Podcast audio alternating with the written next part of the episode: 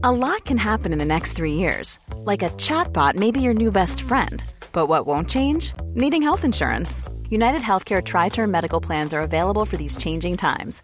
Underwritten by Golden Rule Insurance Company, they offer budget friendly, flexible coverage for people who are in between jobs or missed open enrollment. The plans last nearly three years in some states, with access to a nationwide network of doctors and hospitals. So, for whatever tomorrow brings, United Healthcare Tri Term Medical Plans may be for you. Learn more at uh1.com. There's never been a faster or easier way to start your weight loss journey than with PlushCare.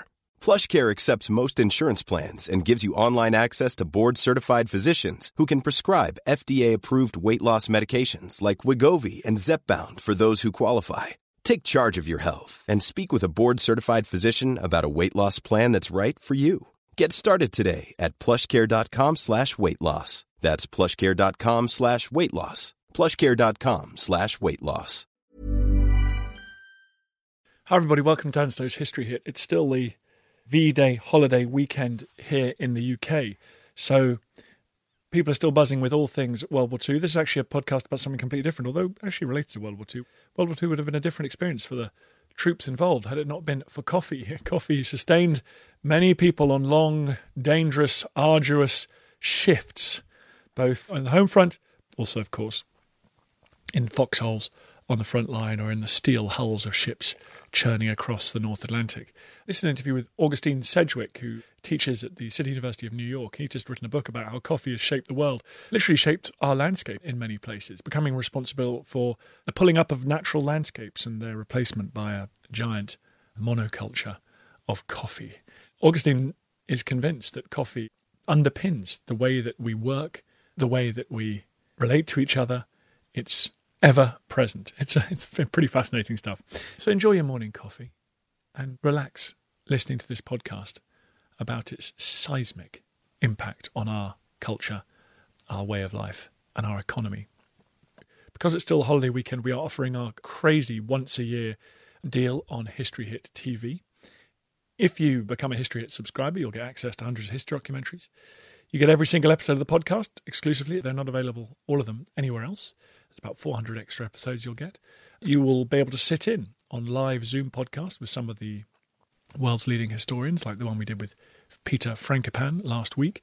And we got weekly quizzes where you can win prizes and subscriber only articles. So it's the Ultimate History Package. Because it is the V Day weekend, the offer is still on. I hesitate to tell you about this offer because it's so good. You get 30 days for free and then you get five months, just one pound, euro, or dollar for each of those five months, after which it's five ninety nine a month. It'll take you through the next six months for less than the price of a pint of beer, if we're allowed to drink pints of beer. Please use the code VEDAY on sign up, V E D A Y on sign up to get this once a year offer. In the meantime, everyone, here's Augustine Sedgewick on coffee.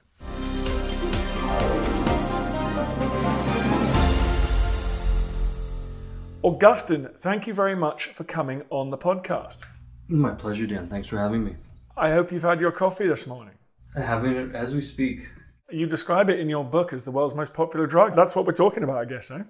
As much as 90% of the world's population depends on coffee or its namesake derivative caffeine, just to meet the demands of everyday life under modern capitalism, really suggests to me how extraordinary those demands are. Where does coffee come from? Like, who's first started drinking the stuff? The plant is native to Ethiopia. The drink was kind of pioneered by Sufi monks in, in 15th century Yemen, as best anyone can figure out. It spread widely through the Ottoman Empire in the 16th century. That's where Europeans first encountered it at the end of the 16th century, beginning of the 17th century.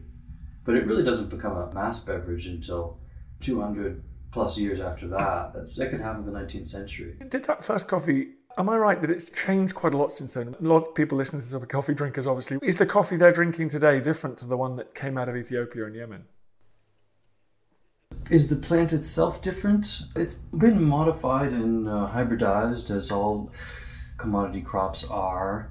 The process of making the drink itself certainly varies with place and time. I mean, it was the practice and, and still is the practice in many parts of the world to brew the beverage directly contact with the grounds and probably drink the grounds in some form as well if not just simply let them settle to the bottom of the cup and read the future and the pattern they made there What's the science, man? Does coffee actually do all the things that people claim it does?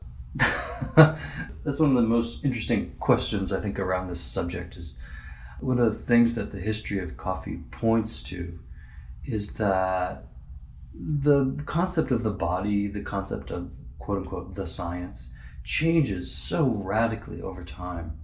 And the ways in which it changes really highlights to me how little we still know about the body, how the body works, how it interacts with the world, what exactly happens inside of us after we consume the things that we consume every day.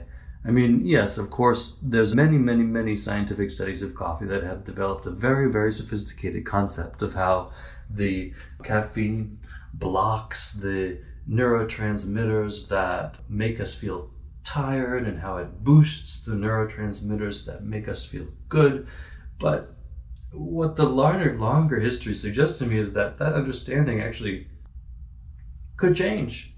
Know, it, it certainly will change in the future, and we'll believe something different while we continue to drink coffee. But at the moment, lots of us believe that it actually just gives us a boost. It makes us more creative, it gets us through the day. It's actually a relatively new understanding. I mean, if Europeans really started drinking coffee in the 17th century, there was very little, for centuries thereafter, there was very little consensus on how coffee worked in the body and how it changed the people who drank it. I mean, in 17th century London, employers were happy to have their clerks and their apprentices drinking coffee because it made them seem more alert.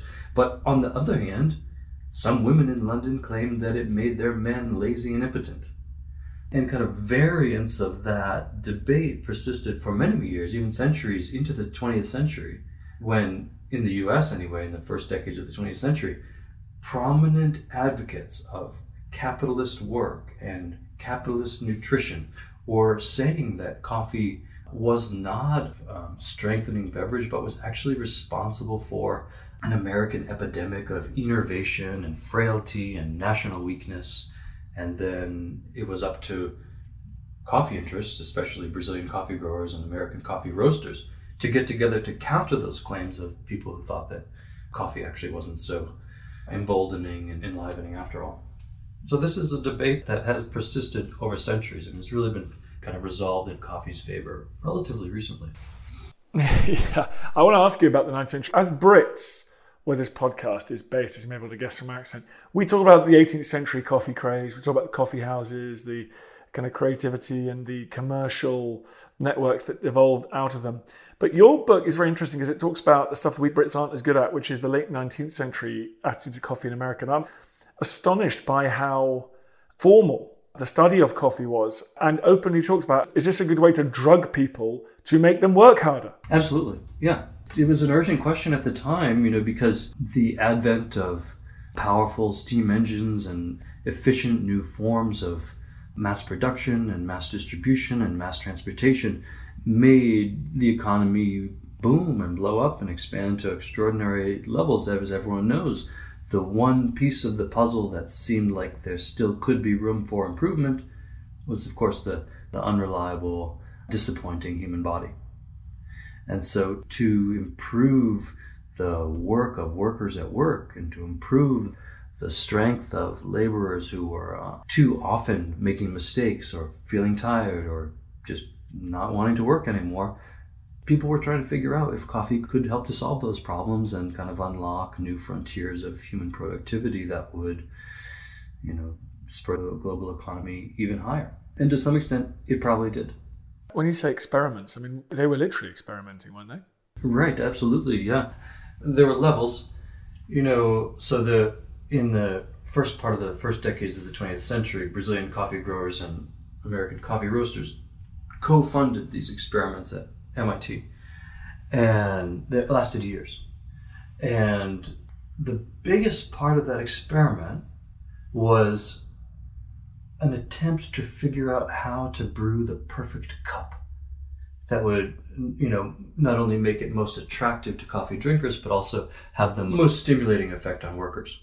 And the way that the MIT professor conducted this experiment was basically to make coffee in his laboratory every day and to serve it to all his friends on campus.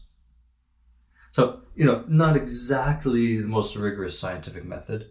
But on the other hand, another part of that same experiment was based on rigorous scientific experiments that had incidentally been funded and developed by the Coca Cola Company several years earlier to counter claims that Coca Cola was a dangerous beverage. And those tests, which measured the impact of caffeine on workers, actually went a long way toward pioneering the double blind process of scientific testing and research that is kind of the gold standard today. Talks about this character that is central to your book. The central character is a guy named James Hill, who was born in the slums of Manchester, England in about 1870. And if you were born in those circumstances, the best thing a young man could do was to find a job selling the things that Manchester made. Hill left home at 18 to work as a textile salesman in Central America. You know, at the very time that Central America was undergoing a transformative coffee boom, Hill made a good marriage to a woman whose family had land and coffee plantations, and in part through her connections and his business connections through the textile industry, he led the transformation of El Salvador's coffee industry on the model of Manchester's textile industry. He adapted innovations of the Industrial Revolution in Manchester to coffee production in El Salvador with extraordinary success, with the consequence of founding a coffee family that is still prominent in not only in El Salvador today, but also in the global culture of boutique coffee, coffee that's celebrated for its origins and its provenance and its tasting notes. And, and the family that James Hill founded is, still plays a, a large role in that, in that culture and, and industry today. And with profound economic and ecological impact for the local people and the landscape. Absolutely. What I mean when I say that he turned El Salvador into a kind of coffee Manchester is that he imposed the principles by which industrial capitalism had thrived in Manchester on the landscape of El Salvador. And what that meant, above all, is he built plantations that forced people to work in order to eat. Now, of course, that's how things operated in Manchester. That's very much how things operate in Manchester today. That's how things operate in most of the world today. If you want to eat, you have to work. Hill imposed that condition in El Salvador by engineering plantations to route the sun's energy through the land into his coffee trees and away from people. It meant, you know, eliminating other edible plants. It meant buying up greater and greater tracts of land and turning them into a monoculture where no food whatsoever grew. And therefore, there were larger and larger pools of people who had to work for him or for other coffee planters in order to eat. We can watch him do that and say, well, isn't that horrific or isn't that evil? Perhaps it is, but if we decide that, then a lot of other things in the world have to change too, because what Hill did with great success was simply to impose the principles of the wider world economy onto the place where he found himself, the Santa Ana volcano in western El Salvador. And when people decided that they didn't like those principles, that they didn't want to work for him in order to eat, that they wanted to reclaim land that had once been theirs as their own again, and they tried to rise up in revolution and rebellion against the coffee economy.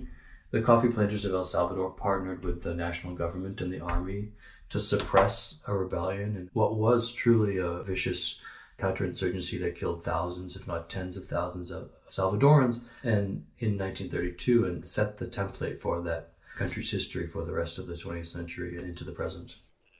We talk a lot about how coffee, tea, these monocultures, palm oil have transformed our economy, but also climate and landscape. Talk to me about the impact that coffee had on the parts of the world that were selected to, to grow it. Oh, the impact was immense. I mean, from its origin in one place, it spread to something like 100 million acres around the world and transformed nearly 100 societies which grow it as a cash crop. And in many places, the coffee became a central piece of the national economy, especially in countries like Brazil and like El Salvador, which I focus on.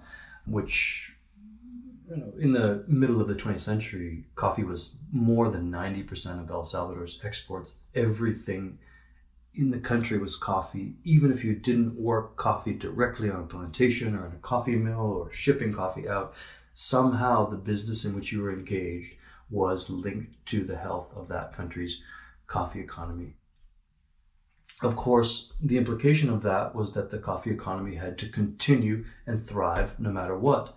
No matter what, meaning that even though prices were low globally, even though there was a Great Depression and a World War that cratered the markets for this product, and you know all other sorts of pressures that came from you know trying to compete in a truly global industry, which forced planters in El Salvador to rely on the support of the government and the military to race to the bottom to compete against producers who are doing the same thing in other countries. The same thing happens in other industries, of course. Palm oil, as you said, garments, sneakers, electronics. Whenever multiple societies are competing to produce a common product for the world economy, the consequences are quite often grim. It strikes me that another black gold oil is equivalent. I mean, would you suggest that the impact on these cultures is similar to when they find oil on or near other countries? It's a fascinating comparison, in part because I think it points to the differences between and among export commodities. It's much more convincing to describe oil as a kind of black gold than it is to describe coffee as a kind of black gold. Oil rich countries are quite often rich countries.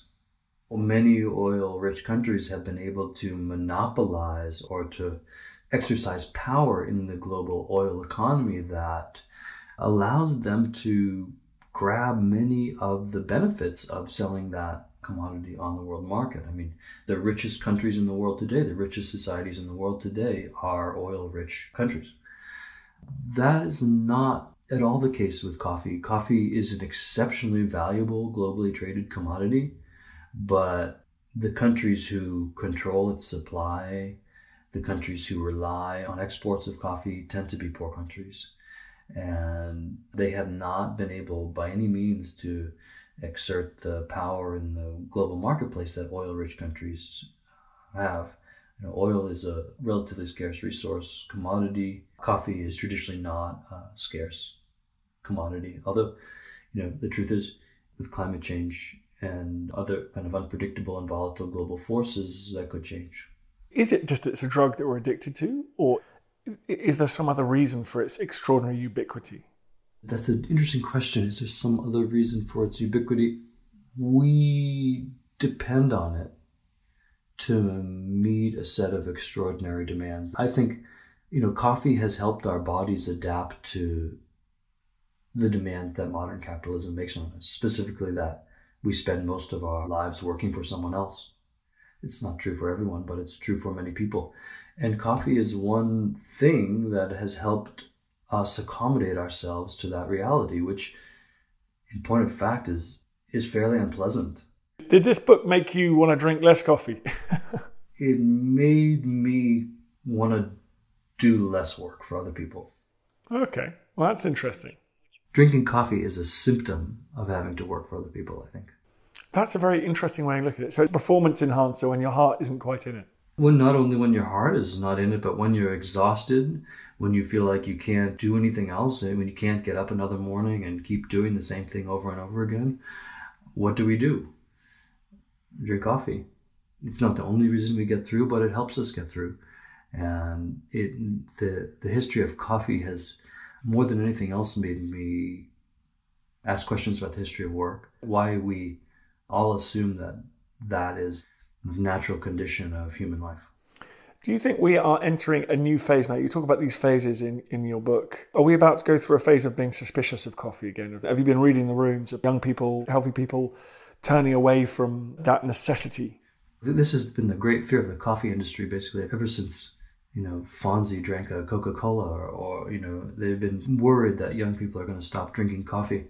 I highly doubt that's the case. It may be the case that young people start drinking coffee in brightly colored cans that are chilled in a refrigerator and basically turned into sweet soda. That may be the case. That may happen, but I would highly doubt that we're going to be giving up coffee before we give up work.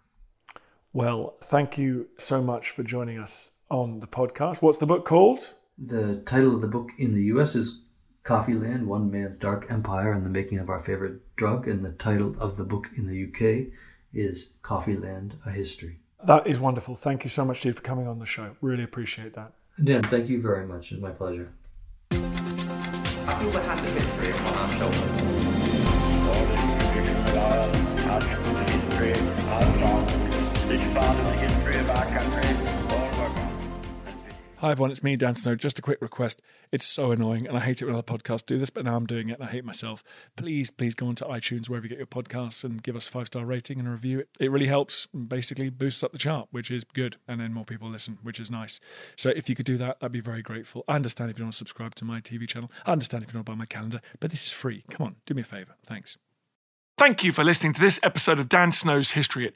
Please follow this show wherever you get your podcasts. It really helps us, and you'll be doing us a big favor.